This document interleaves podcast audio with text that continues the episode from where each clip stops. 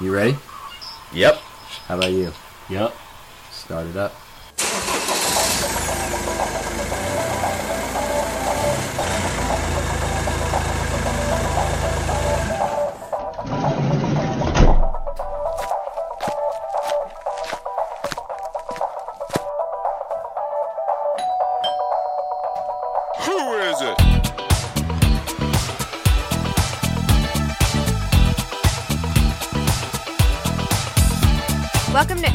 17.2 of The Big Red Van. Who is it? The middle segment of the show where the guys bring in a variety of guests from all over the country. Tonight they take a trip to beautiful Napa Valley to visit winebroker and longtime friend Mr. Brad Everett. Now let's hear what the guys had to talk about. This is The Big Red Van.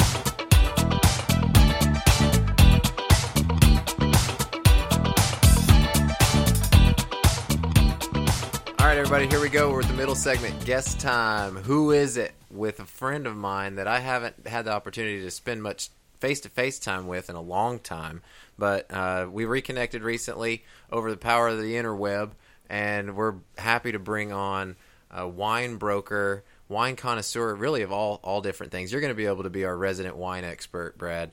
But a really, really good friend of mine living in the Silicon Valley out in California, Mr. Brad Everett. So thank you, Brad.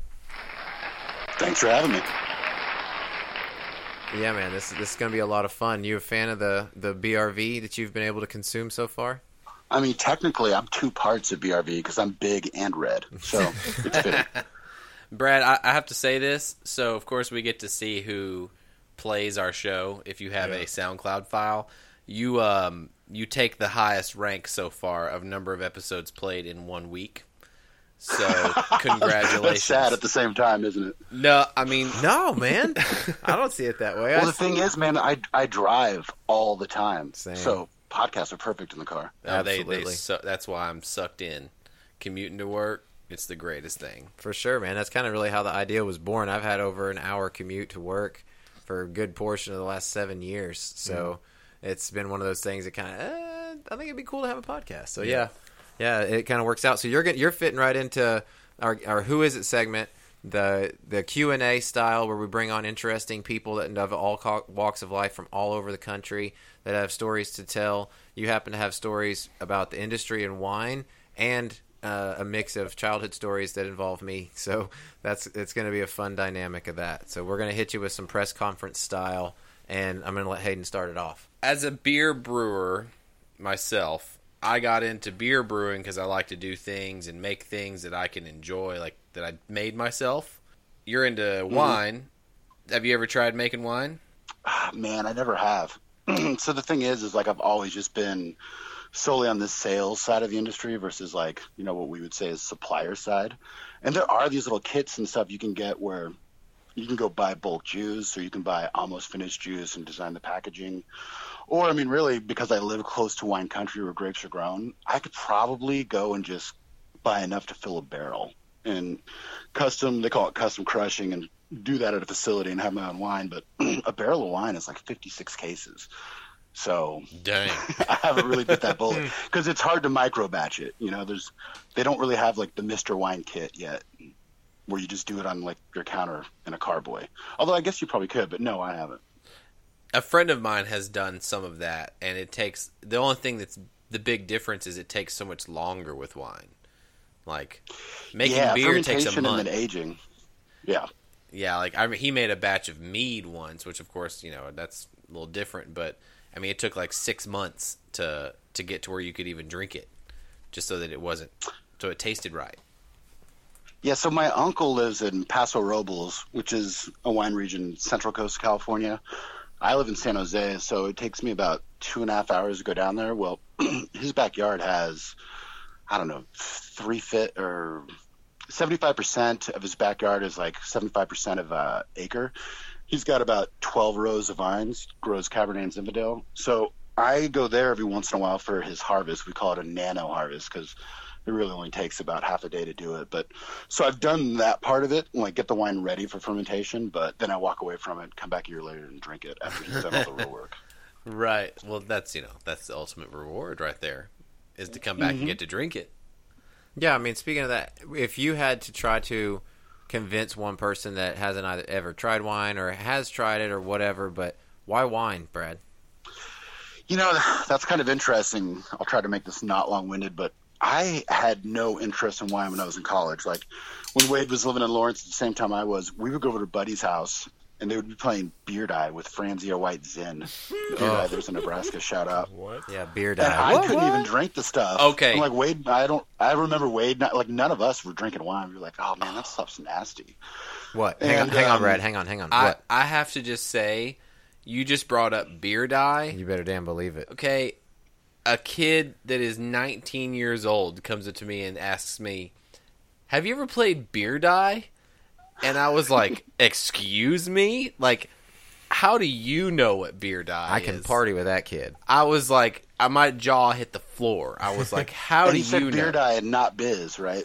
Correct. And he explained to me the rules of how they play, identical Perfect. to how we've played it. Perfect. I was just floored. Like, how do you know how to play this game? Did you read this on the internet? Where did you find this? But I was dumbfounded. You just got to watch out for the ceiling fan above Yeah. the Beer Die table. Yeah. man. yep. Sorry, Brad. Continue. yeah, please. I didn't mean to interrupt, but beer diet. Oh yeah, no worries. going. But it's- but it's funny. So like, I had no interest in wine. Like, I figured it was something adults drank, and I did not consider myself one at the time. and uh, I had a buddy from high school that Wade also knows, who worked at uh, Cork and Barrel, which was kind of like, I mean, it was really a one-stop shop liquor, liquor store, but it also had like the largest selection of wines. So if you were going to try to buy good wine, you'd probably be going there. And like really in college, the liquor store job was like the coolest job. I mean, it did not pay well, but it was just like, like a cool gig. You got to buy booze at cost, and in a college town, you'd run into a lot of people there, and maybe be able to sell. You them run beer when into- no one else could. you Oh. run into everyone. Dude, I remember you being able to network pretty well with the sorority girls working at that job. Oh yeah, yeah. I, it, it definitely had some perks because I mean, it only paid six dollars an hour, so you needed perks. So, anyways, yeah, like I started working at the Six, liquor wait, store. whoa, whoa, whoa, whoa, whoa, whoa, whoa, whoa! Back up. Hang on. That that can't be. Yeah, that has to be $6 highlighted. an hour. Six dollars an hour. You you hearing Yeah, that, when I got started, You entitled ten started- dollar an hour Burger King pieces of shit. Six dollars an hour.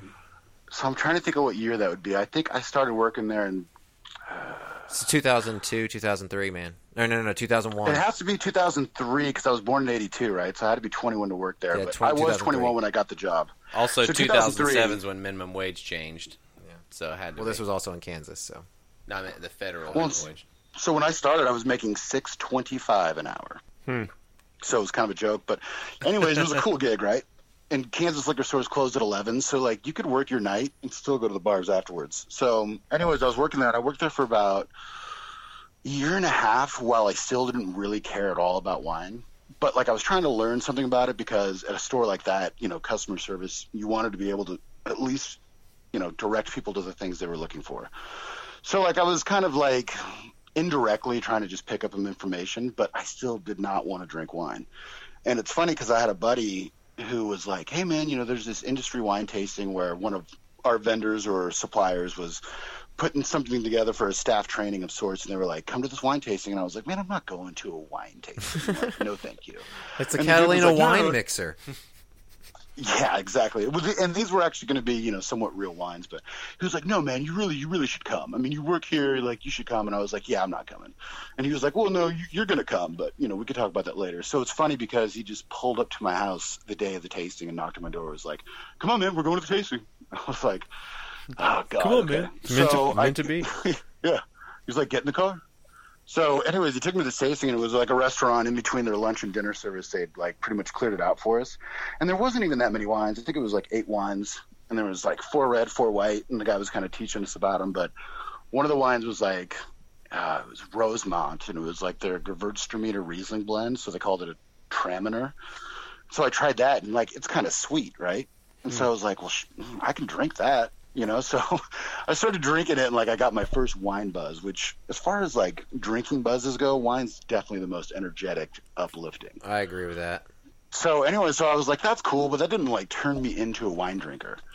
Um, but I realized like, okay, there's wines I can drink. Like, so if it's you know somewhat sweet or whatever, I can drink it like Moscato's, Rieslings, that wine in particular. And so I got myself like somewhat accustomed to drinking things like that. And then I got asked to go to or recruited to go to a couple more of these like wine tastings, and these were much bigger ones now, where there's like three or four hundred different wines to try. And so I went to a couple of those, and I was like, okay, this is pretty cool. And I was like, kind of, kind of getting into red wines and expanding my palate or my horizon on what I, uh-huh. you know, could drink because I think anything that is ethanol based or you know has liquor in it is an acquired taste. Nobody really likes beer when they first have it. I don't really think anybody likes liquor the first time they had it, and I think it's the same with wine. So you really have to acquire it. And so I think that's a like, fair in that's a fair point for everyone except for Russians and vodka. So yeah, I mean, really, if you think about it, you know, we're drinking ethanol. Like your body's really not meant for that. correct. You know what I mean? So like, it's definitely something that's going to be acquired. Um, and then So I hang on, hang on, hang on. Let me. Yeah. You said that you were have been recruited to go to these wine tastings. So you, so you mean you've had somebody come up to you and say, "Hey, Brad, come on, let's go drink some wine." Yeah, pretty much. Like, hey, That's man, really awesome, to- dude. you That's really go. Yeah, yeah, let's do it. yeah. I was like, okay, all right. You're like, ah, I like it. cool." I like the buzz. I can dance. You know, cool. It doesn't knock me out. Exactly. Yeah, go ahead.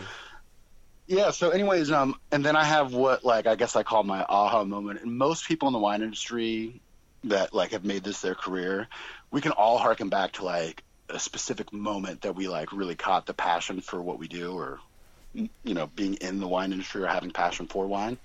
And usually, it boils down to like a certain bottle.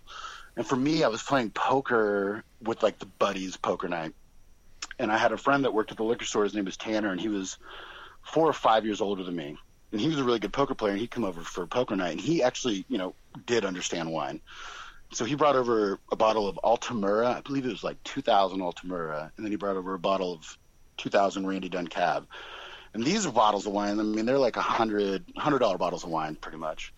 Anyways, he opens it up, and like at that point in time, you would never, I would never even think about paying a hundred dollars for a bottle of wine. Yeah, I just I- didn't understand the point. Yeah, no, and I couldn't either. And anyway, so and it's funny too because this is like the heat of the summer, and my apartment's like not necessarily cool, so it's like a hard time to be drinking, or you know, really hot to be drinking big, big reds. Anyways, he opens this bottle up, and pours me a glass, and literally, I take one one big sip of it, and I'm like, oh my god, like I see why this is a hundred dollars. Like this is so complex. Like this is like its own experience. It's like when you have one of those like expensive meals that you're like, oh my god, like the chef or whatever the ingredients. Well, this was in a bottle of wine. It was great because I knew it could be replicated. I knew I could just go buy that bottle again. Mm. So hmm. that's what's kind of unique. I mean, obviously within a certain vintage, but that kind of was the light bulb, right? So once that happened, I took the opportunity to go to every big tasting I could. And the people that do the job I currently do, they have big portfolio tastings where all their suppliers from all over the world fly in and they let all their customers come and, you know, try their products. And like I said, these will be tastings with 500 people and there'll be over 500 different wines to try. And you just go around and you just sample and taste all these things. And a lot of the wines are expensive. So that was It's- really how I got the education. the only thing that I just I I find it so hard to spit it out. I know you got to taste a lot, and you'd be hammered if you didn't spit it out. But it just makes me so sad that you spit out those expensive wines. Yeah, you have to spit it out. So what's the process of like clearing your palate, like the taste off your palate, so you can actually taste the next one? Is there an actual process to that? I mean, a little bit, right? So, like, a lot of times if I'm going into one of these huge tastings, like, I like to start with white and then move to red because you get what we call palate fatigue. And if you're drinking, like, for example, a lot of Italian Barolos, which is a very tannic, and the word tannic means like really dry, almost abrasive in a way, as far as like it drying your mouth out. Right. Those wines will give you palate fatigue faster than anything, and white wines generally won't. So if you're going to a huge tasting like that, you try to say like, "Hey, I'm going to hit these white wines, and then I'm going to end with the red wines." Hmm. But as far as like the spitting process, to your point, Hayden, most people in the beginning of their careers going to these things, they don't spit and they get hammered. And like a lot of the people that have been in this career for like 10 and 20 years are just rolling their eyes, like, get these people out of here. But like after you've done that a few times, like you realize, if, especially if you want to stay in the industry, like you can't be that guy. Oh, I know. I wasn't meaning it like that. I was just more so meaning like tasting these expensive wines that's supposed to be enjoyed and then just spitting it out. And 500 other people are doing the exact same thing, and all Right. this, all this wonderful wine that they're they're trying to share just gets ultimately spit into a bucket. I just, it's just, uh, you know, I get it. It's just, it makes me sad. Yeah, it's your free samples. You know, so these spit buckets sometimes are worth a thousand dollars if you think about it. That's what I mean. Like it just is sad. That's crazy. No, even today, right? So like today, I was around going to restaurants, showing wines, and I mean, spitting out bottles that are hundred bucks a piece. Just you know, we don't even think about it because obviously we're in the industry. But I, I mean, I totally get what you're saying because I taste with people sometimes. Like, let's say I'm tasting with the wine bar at a restaurant, and like he's like, "Hey, we'll bring the chef in," and like you know, a lot of times like the chef, depending on the restaurant or how long they've been a chef, they won't dump anything, and I don't care. But it's just kind of funny because obviously they don't get to taste very often. And they're like, "Oh no, man, that's uh, six hundred dollars a case. I'm not spit that out." I'm like, "All right, I wouldn't. I'd be that guy for sure. Wow. So, Brad, I, you you're listening to the BRV and you're getting caught up on it. I definitely want to ask you a question, and you're gonna. I'm sure this is gonna segue into something else. What's the fa- your favorite concert that you've ever been to? Oh man. Okay, so I have to give you two. It's really hard for me to give you one or the other, really. But the coolest one, as far as like if I wanted to impress people and tell them, it would be Beastie Boys with Tribe Called Quest opening. No in- I think that was '97. Yeah, that's see that's Oh, the thing. People even like, and in "You went to that show. Oh, Yeah, in '97, that was uh, in the round. Me and Jared went. And Wade, like you didn't go to that, right? No, I didn't. That was when you, Jared, and Jared- Zach were in your all uh, Beastie Boys phase, where you like performed at the school talent show and shit. What? oh Correct. my god! That's a whole the nother three story. of you did that? Oh yeah, Yeah, man. yeah, they dressed up in the space suits and everything. Inter- Oh. Intergalactics, what you did, right? yep, yep. You're kidding. No, no joke. No, so so about that Beastie Boys concert though. Uh, so Jared and I like we bought pretty shitty shitty tickets. Like I don't know, they were nosebleed.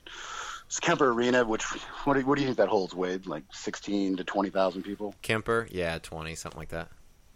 So anyways, we bought the cheap tickets, and um, we're sitting up at the top, and then we see that baseball coach that they had. I mean, you might remember his name. I can't remember his name, but he was like a younger dude, and he was working like as a pit guy or whatever. Like you know, he was working for the venue. So we see him in the floor, and we like get his eye contact. He doesn't know me, but he knows Jared, and so like he lets us sneak all the way down to the floor.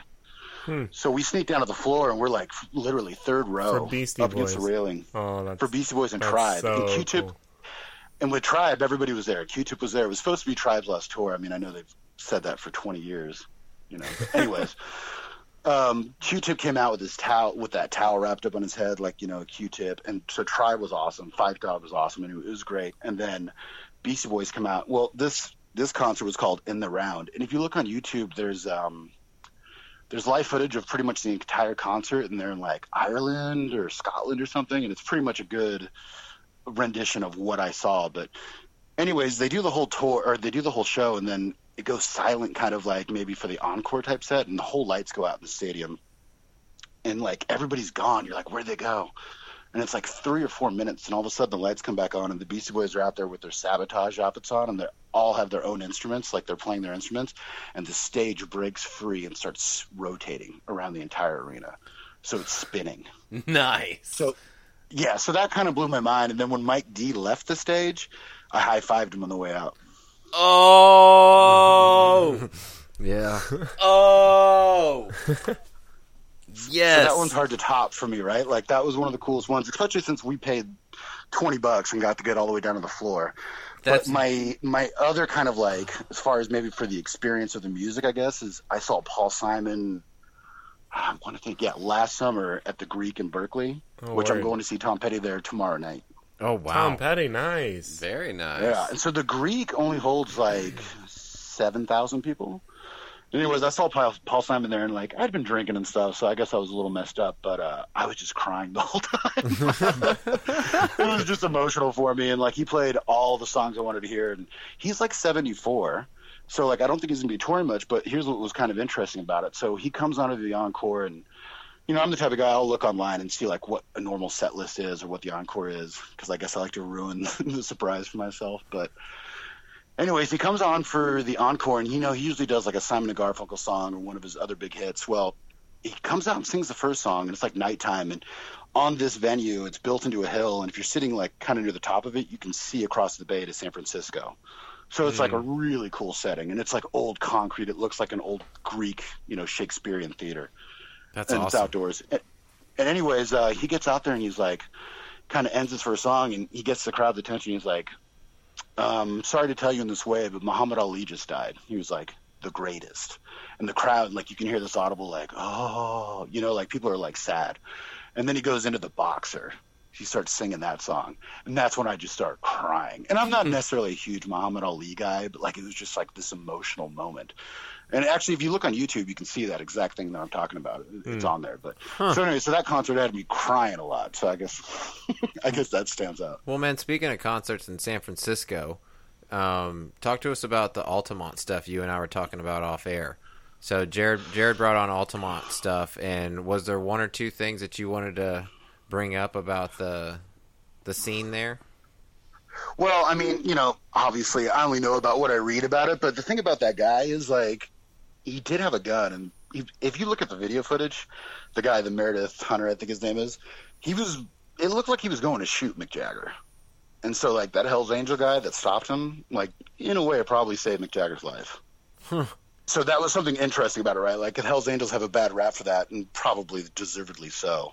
But like, you also think about it, you're like, well, and he got acquitted too, right? So that that uh, case went to court, and he got acquitted from any wrongdoing because, I mean, I'm not going to call the guy a hero or anything, but all you got to really do is watch the footage, and you can tell that guy's like going to kill somebody. Right. And he was real close to the stage. He was probably only like 15 feet away from it. well, if the Hell's Angel got acquitted, then you know I'm kind of I kind of understand, I guess. But, Yeah. So, I mean, the whole thing was still a shit show. Like everything Jared said about it was correct, but oh, I wasn't necessarily meaning to refute it, but you said something about something else about the free music scene and how free concerts were kind of started with that, and Oh well, I mean, and this is really like I'll give you just maybe a yeah, a teaser into if you want to have me back on to talk about Monterey Pop, but Monterey really Pop. started that's with what it Monterey was. Pop. Monterey Pop. And Monterey Pop is is considered the greatest concert ever by I guess people of that era. But Monterey Pop, Monterey always had this uh, Monterey Jazz Festival, and so John Phillips of um, Mamas and the Papas, him and Brian Wilson and Paul McCartney almost had like a think tank and came up with this free concert idea, and they wanted to show rock and roll as being more of an art form instead of like noise or whatever. And they were talking about how rock and roll and jazz are the two American made like they kind of like got cultivated and started in America, and how jazz was considered an art form and rock and roll wasn't. And so they wanted to use that Monterey um, site to try to launch this free music concert with all the rock and roll acts. So it's funny because the Beatles, even though they thought of it, they knew they couldn't do it because at this point they couldn't even play live anymore because people would just scream at their shows. Like all these little girls would scream so loud it wasn't even like a worthwhile concert. right. But so Monterey Pop, like they pulled the whole thing off with like six weeks of planning, and it was um, Jimi Hendrix's like first real announcement to the world out of UK of like American audience. It was the first time Otis Redding really played for a non-black audience. It was Janis Joplin's launching pad. Simon and Garfunkel also played. The Who played, and The Who's career would have been over without this concert because there was this big argument about who goes first, Jimi or The Who, and The Who did not want to go um, after Jimi because they knew Jimi was going to like burn his guitar. And so they had this huge argument. And I think they, I don't know if they flipped a coin or what happened, but Jimi won. He went on first, and that's the scenes where he lights his guitar on fire and plays the guitar with his teeth and becomes like this huge icon. And so the Who get on afterwards, and they're like, "God damn it, we knew he would do that." shit." and they get on, and that's when they destroyed all their equipment. And that's when Oh, Pete that Townshend show. starts bashing his guitar, and people are like, "What is up with these guys?" And it's funny, the crowd actually didn't think it was cool because they didn't know what they were watching. Hmm. Wow. But it was one of the first times that a concert like that had been documented because like camcorders had just gone up in technology, and this guy, uh, D.A. Pennebaker, was hired to do the doc- do the documentary because the concert was none of the artists got paid, so like everything was unlimited funds, and so the documentary was supposed to be the way for. ABC had the rights for it, but anyways, he had color camcorders, and he let all of his guys just have a separate camcorder to try to record all the action, and because of that, people knew about this. You know what I mean? So that's how it became this iconic deal. Like the Otis Redding set is amazing. It's it's on TV. It's on YouTube. Word. Nice, dude. You just hit that with us off the cuff. I like that. Thanks, man. I hit. I didn't give you any warning of that. You just kind of hit it with us. So we on Have You Heard? You're familiar with our Have You Heard segment, right? Mm-hmm. That's so, right. So we just we just did that, and I brought up something that I thought was really cool, and I thought that you could uh, we could banter back and forth about. So Vanity Fair recently reviewed the list of the hundred greatest comedy movies of all time. Okay, So, how about you rattle off your top couple that you can think of, and I'll tell you if they were on the list or where they were or something similar. Okay, so I'll I guess I'll give you like I guess five. Okay, I'll take five. Number one's number one's Blazing Saddles, Blazing and Saddles. you couldn't make that. That's you your number even make that one. movie today. That's you number definitely could not make that movie today. Impossible. Not gonna. Well, what's funny is I remember seeing that movie on the Family Channel, like you know, 15 years ago, and they really didn't edit anything. And I'm like, "You're playing this on the Family Channel?" Don't waste a horse. yeah, It, it came that's in a at that's a $500 uh, pull cart. Yeah, that that movie's just amazing. number twenty on the list. Okay, So, Big Lebowski's in my top three. I mean, that movie. Every time I watch it, I find a new piece of it that I love. same. That was number eleven. Okay, Um, Summer Vacation, which, by the way, Summer Vacation is far better than Christmas Vacation. I don't care what anyone says. I agree one hundred percent, and it's not on the list. Oh, and how many people are on this list? Uh, well, there's a hundred movies, movies? and it was reviewed by 250 critics nationwide. And the average age of these critics is probably, you know, our parents' age. So we got to take that into consideration. The number one movie was from Vacation's not on there. Dude. No, Dumb and Dumber wasn't on there either. Oh man! You know what? I was I, I was listening to one of your older episodes, and you were talking about that stink you smell going through that paper factory. Yes, sir.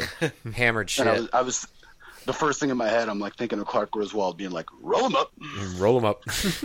roll him up." Roll them up. so give me a couple more. A couple more comedies. So one that uh, probably only I would put on the list, but is just comedy gold is Kingpin. Oh, I didn't think of that, but it's not on there. Oh man, a milked your cow. We don't have a cow. We don't have a cow. Got a bowl though. He's drinking it, and that's great.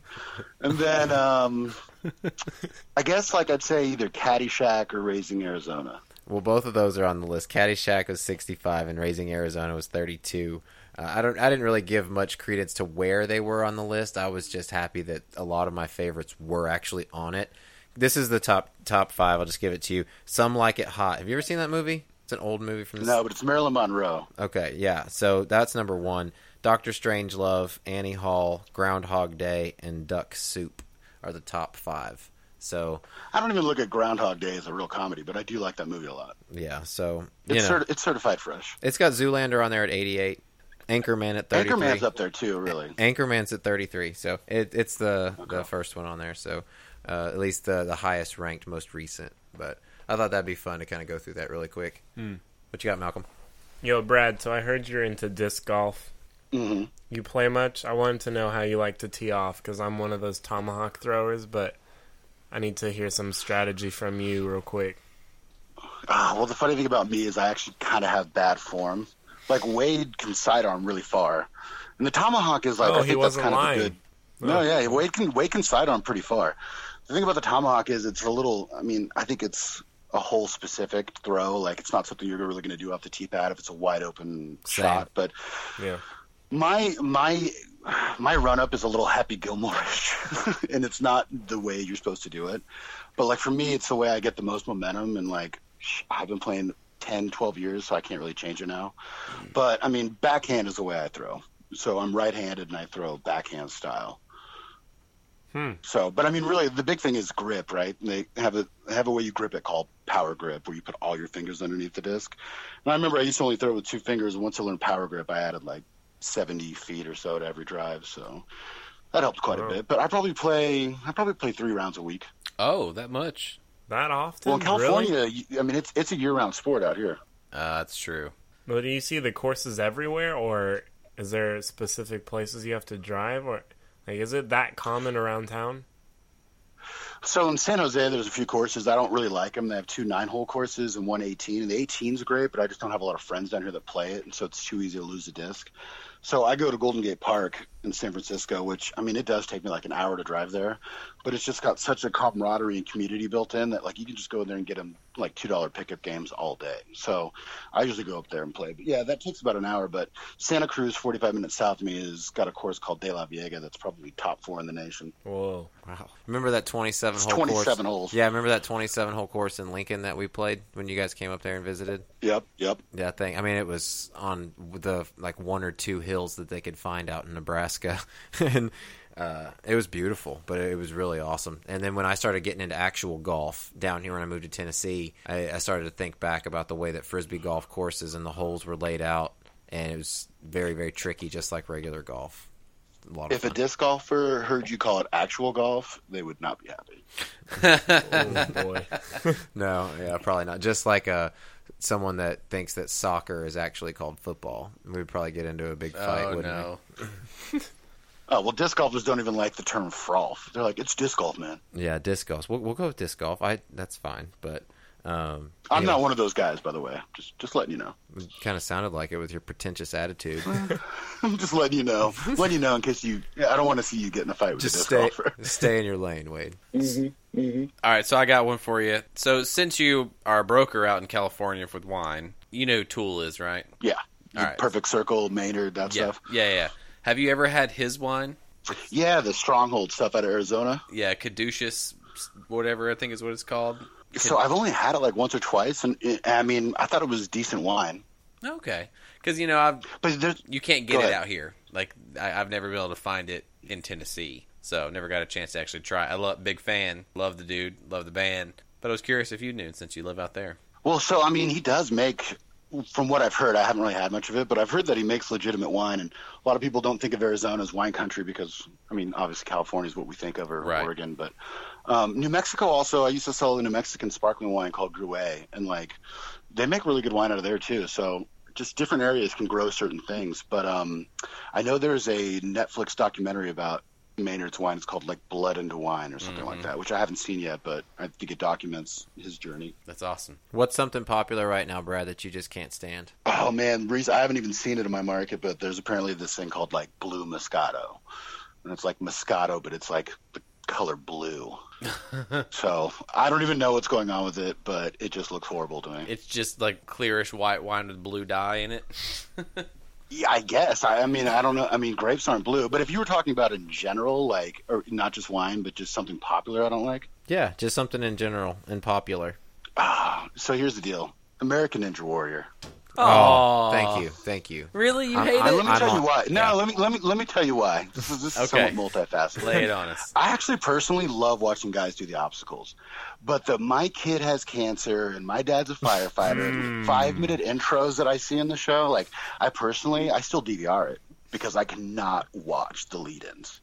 I guess the- that's fair. It was for every Akbar, contestant. I'm a Jabia guy. They're so cheesy. I just hate cheese. I just cannot stand fake cheese. It's like the Kristine Leahy girl who does Colin Cowherd. Like, quit smiling. All she does is smile. When she talks, she smiles, and I just hate it. I mean, you're right though. The Japanese version, like, there wasn't none of that stuff. It was just like, here's whoever and watch him climb this wall. and then fall and Yeah, break go a run the leg. course. Yeah.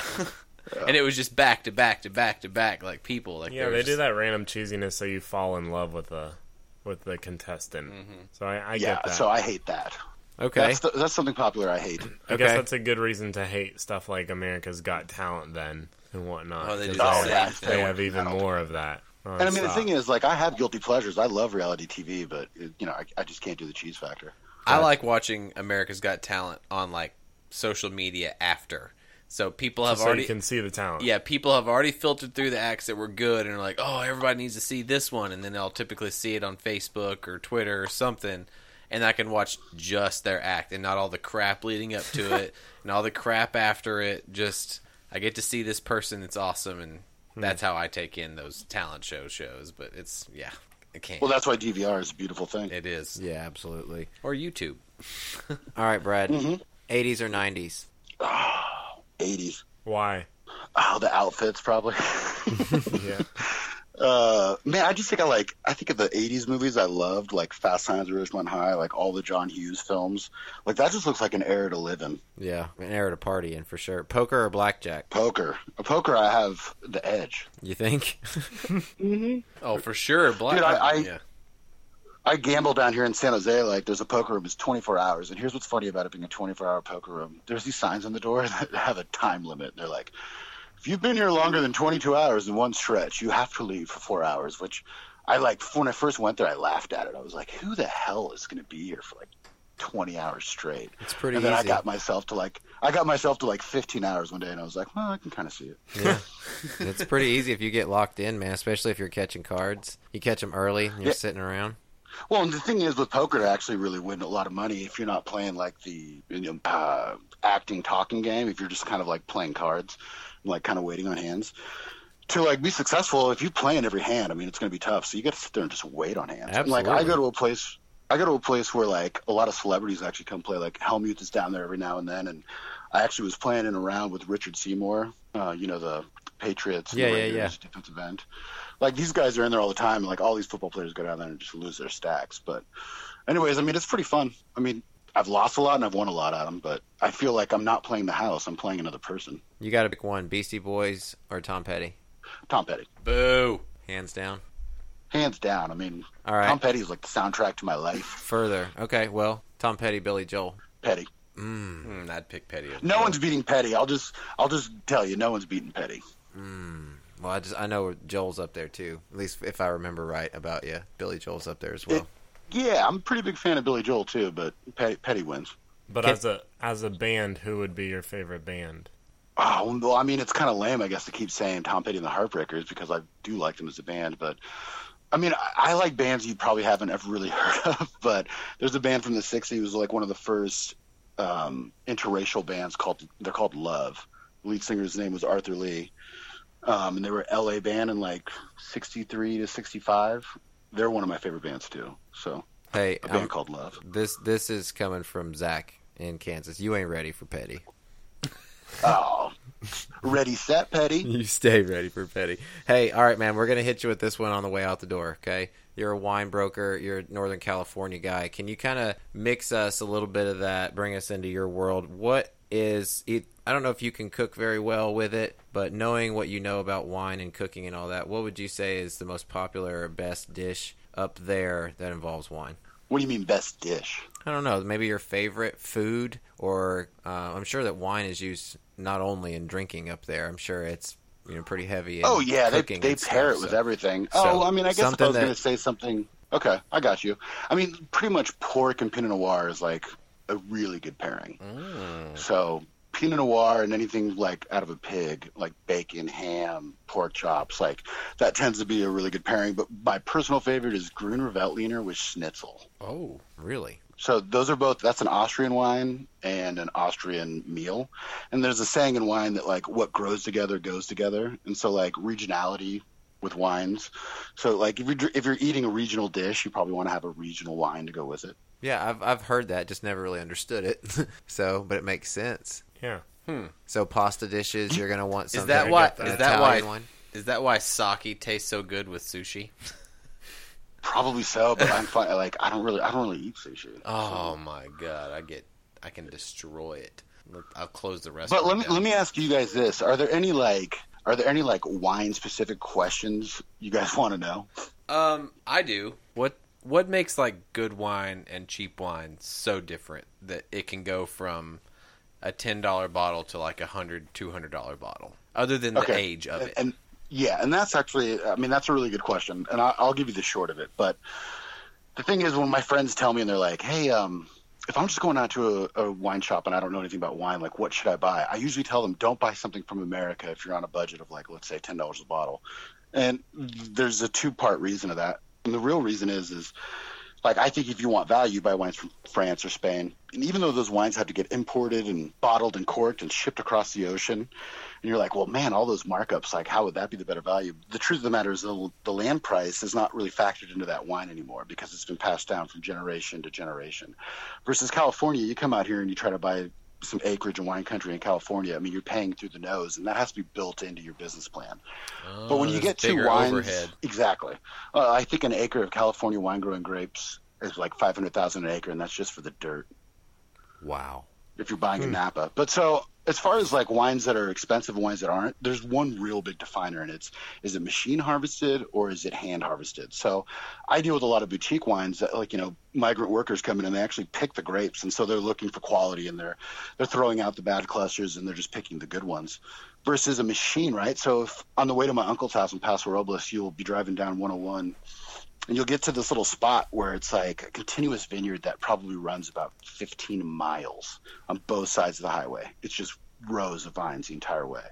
So a vineyard that big, it's impossible for it to be handpicked. So they have this little tractor machine that'll go through the rows, and it's got these arms that come out on the outside, and it shakes the vine trellising and drops the grapes off.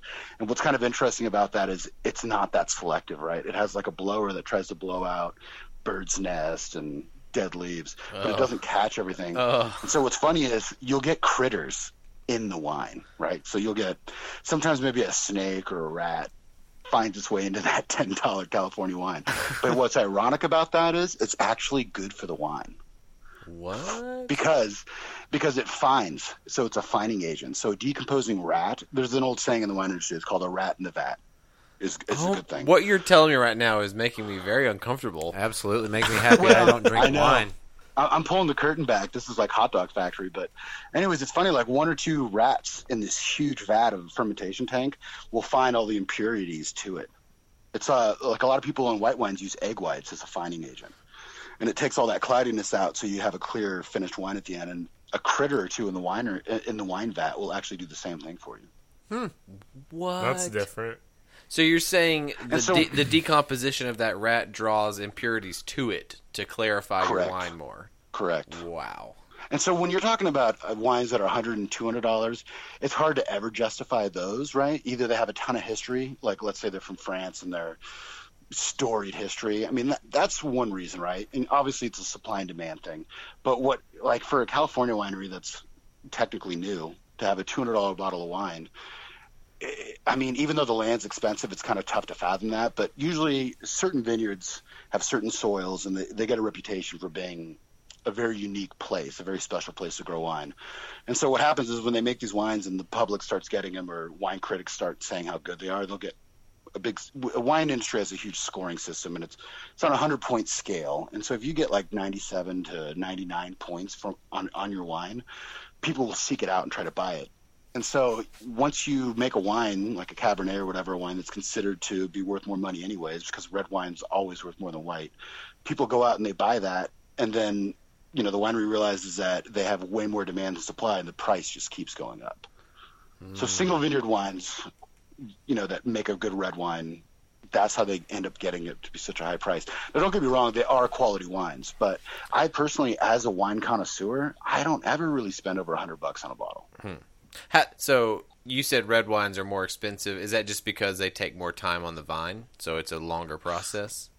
No, actually, it has nothing to do with that. It's just perceived value. Like, Wow. for some reason, people spend a ton of money on red wine because they do have more ageability. But I mean, I actually prefer white wine. It's not the way it was when I started in the industry, but you know, your palate changes as you go through time.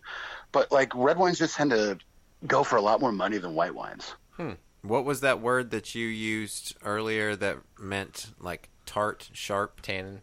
tannic. Tannic. So, and tannins come from oak, right? So, a lot of um, the wines that are expensive, they go in what we call barriques, and it's a barrel like you would. A barrique is a barrel, and it's probably like the barrel that you're used to seeing, like that kind of big barrel that they turn into yard art at places. But um, they go into these French oaks, and like in France, there's certain villages where the trees grow with a really tight grain, and so they're you know the sought after barrels to be used for wine production. And those barrels they're over a thousand bucks too brand new.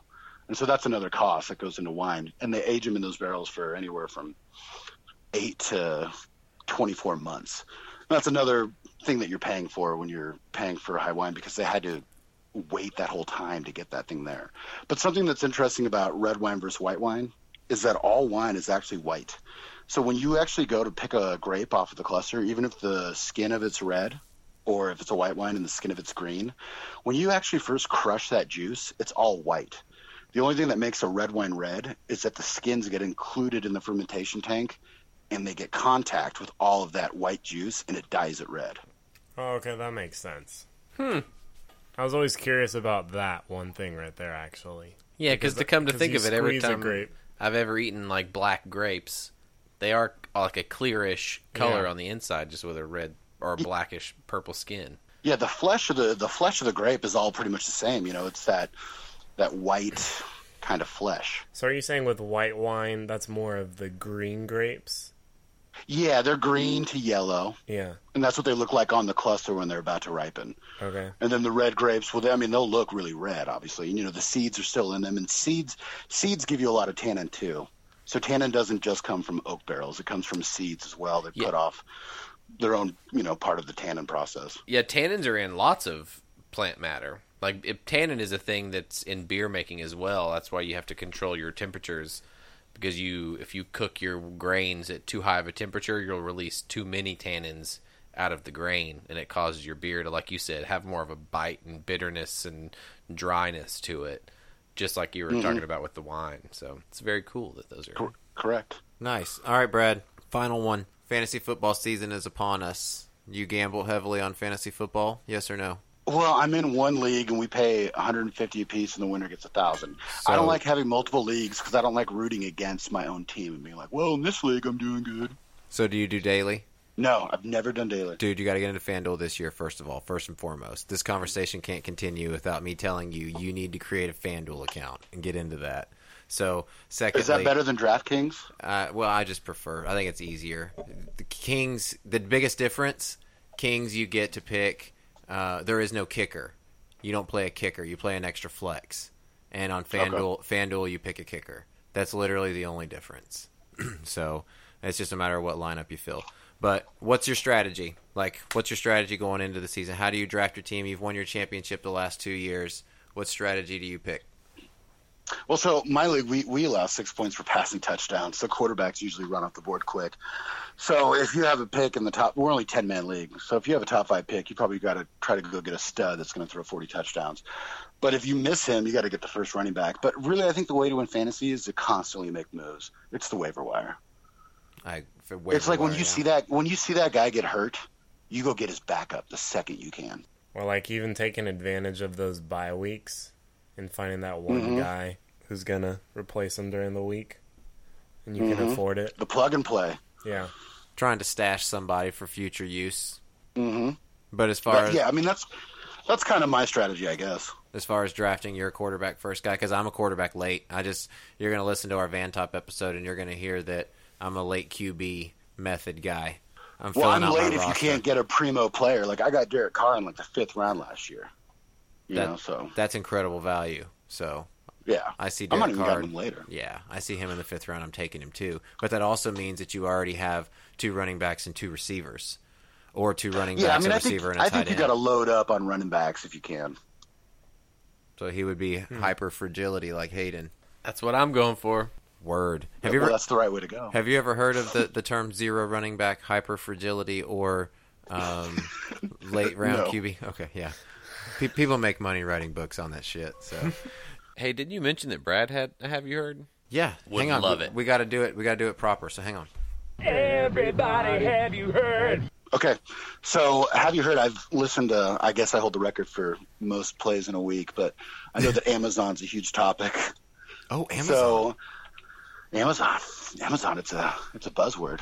So, anyways, I I saw something the other day on the news, and it was talking about this Amazon blimp. So, have you guys heard about this at all? No no clue. No. Okay, so uh, it's interesting because you were talking about them buying Whole Foods and how, how are you going to really necessarily deliver the produce and all the things they're trying to work out. Well, I read about this patent that they just got accepted, and they actually filed this patent in 2014, which makes me think that they've been working on the Whole Foods deal probably since then.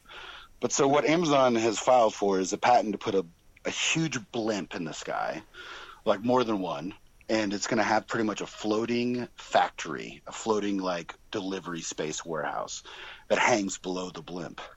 And so what it's going to do is it's going to be 45,000 feet above the ground, so it's going to be above air traffic. And if you look outside, you won't even necessarily be able to see it because it'll it'll just be like a small speck in the sky because they're going to be they're trying to avoid air traffic and everything, but be all the way up. And it's going to have drones that fly to it, have your product on it, drop it off.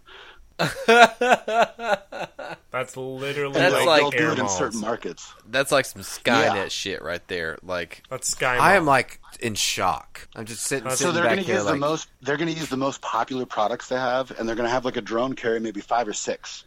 And so when people order it on their app, these drones will come and they'll just drop it on your doorstep. They won't even have to land. They'll just blink, Wow. drop one off, and then they'll have like four or five more of them loaded on their back, and then they'll drop those off as you know they go. So they'll probably not have a ton of products. They'll just have the top selling ones, right? And then the other thing that they're going to do is they're thinking about for like festivals or like NFL football games or like places where tons of people amass. Like think about having all the bottled water or whatever it is that you need at like a place like that event, and then they'll come down low for that, right? So they'll probably be sitting at I don't know, 200 feet or whatever, and they'll also advertise the event on the outside of the blimp. Of course they will. What? What a Of course Yeah. they will. what an idea. Everything. Everything. Hey, and the have you, if the blimp, if, if the blimp runs out of stuff, it's going to be air refueled by another air flying thing that's bigger than a drone. yeah. So they actually, this patent just got approved in January 2017. I don't know why it just it's just in the news now, but apparently it's good to go. because that's some next level shit right there. That's for sure. So yeah, hey, how in any of our past episodes have you heard me make the statement that uh, in the future you're going to be able to buy all of your goods and services from six or seven or eight different companies? Yeah, yeah, that sounds about right to me. You think that that's kind of where Amazon's going? Yeah, probably so. It's funny. I mean, I think about that with wine, and I feel like there still needs to be kind of a personal touch to it to like explain to people and connect with people on how to sell it. I don't feel like it's an internet sellable product when you go come go to boutique things. But no, but it's an actually makes me Amazon. It's an Amazon sellable product. He'll figure it out. They'll they'll figure Oh it out. Oh yeah, I'm sure. So I'm totally with you though. There's certain things in this world that people still enjoy the personal touch too that are really really hard for the online market to beat. Like craft breweries and like for beer, like you can't just order that on Amazon. You got to go down, meet people, go to that local pub, bo- local Feels bar. good to mingle with these laid back country folk, don't it, Harry?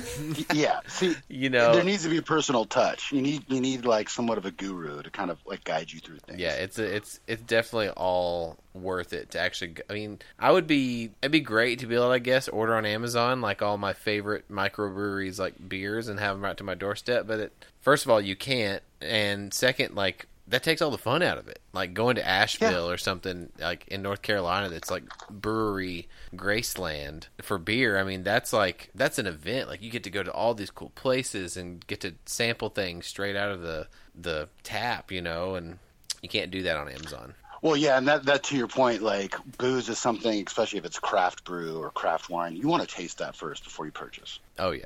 if you can. Well, All right, so let me let me give you my other have you heard, and then I'll let you I'll let you wrap up this van ride. okay, all right, Everybody, have you heard? go.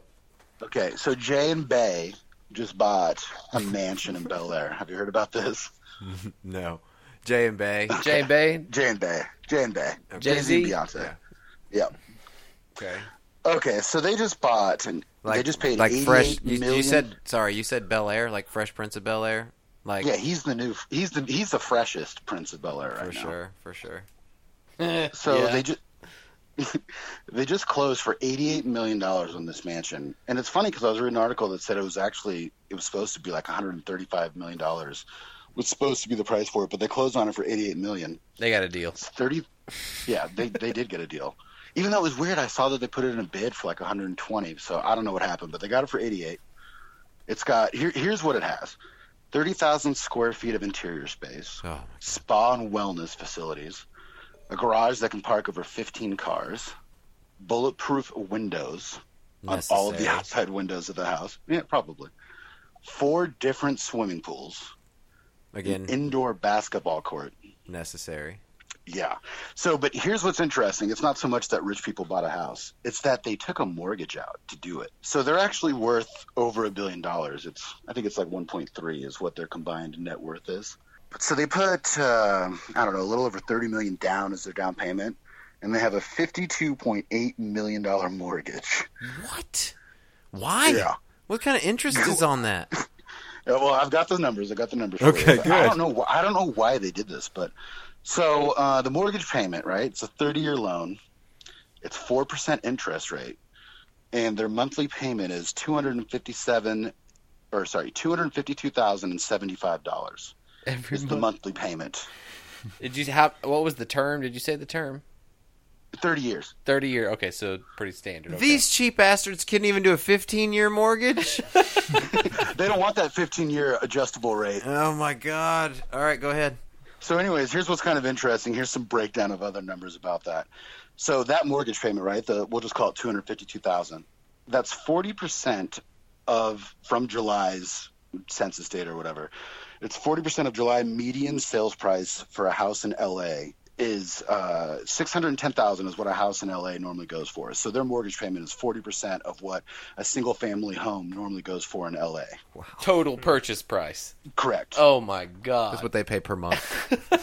And so if you want to expand that outside of LA and go to the United States median home value, the median home value in the United States right now is 200,000. So it's 50 50,000 more a month than the median home value. They could buy my house in one payment.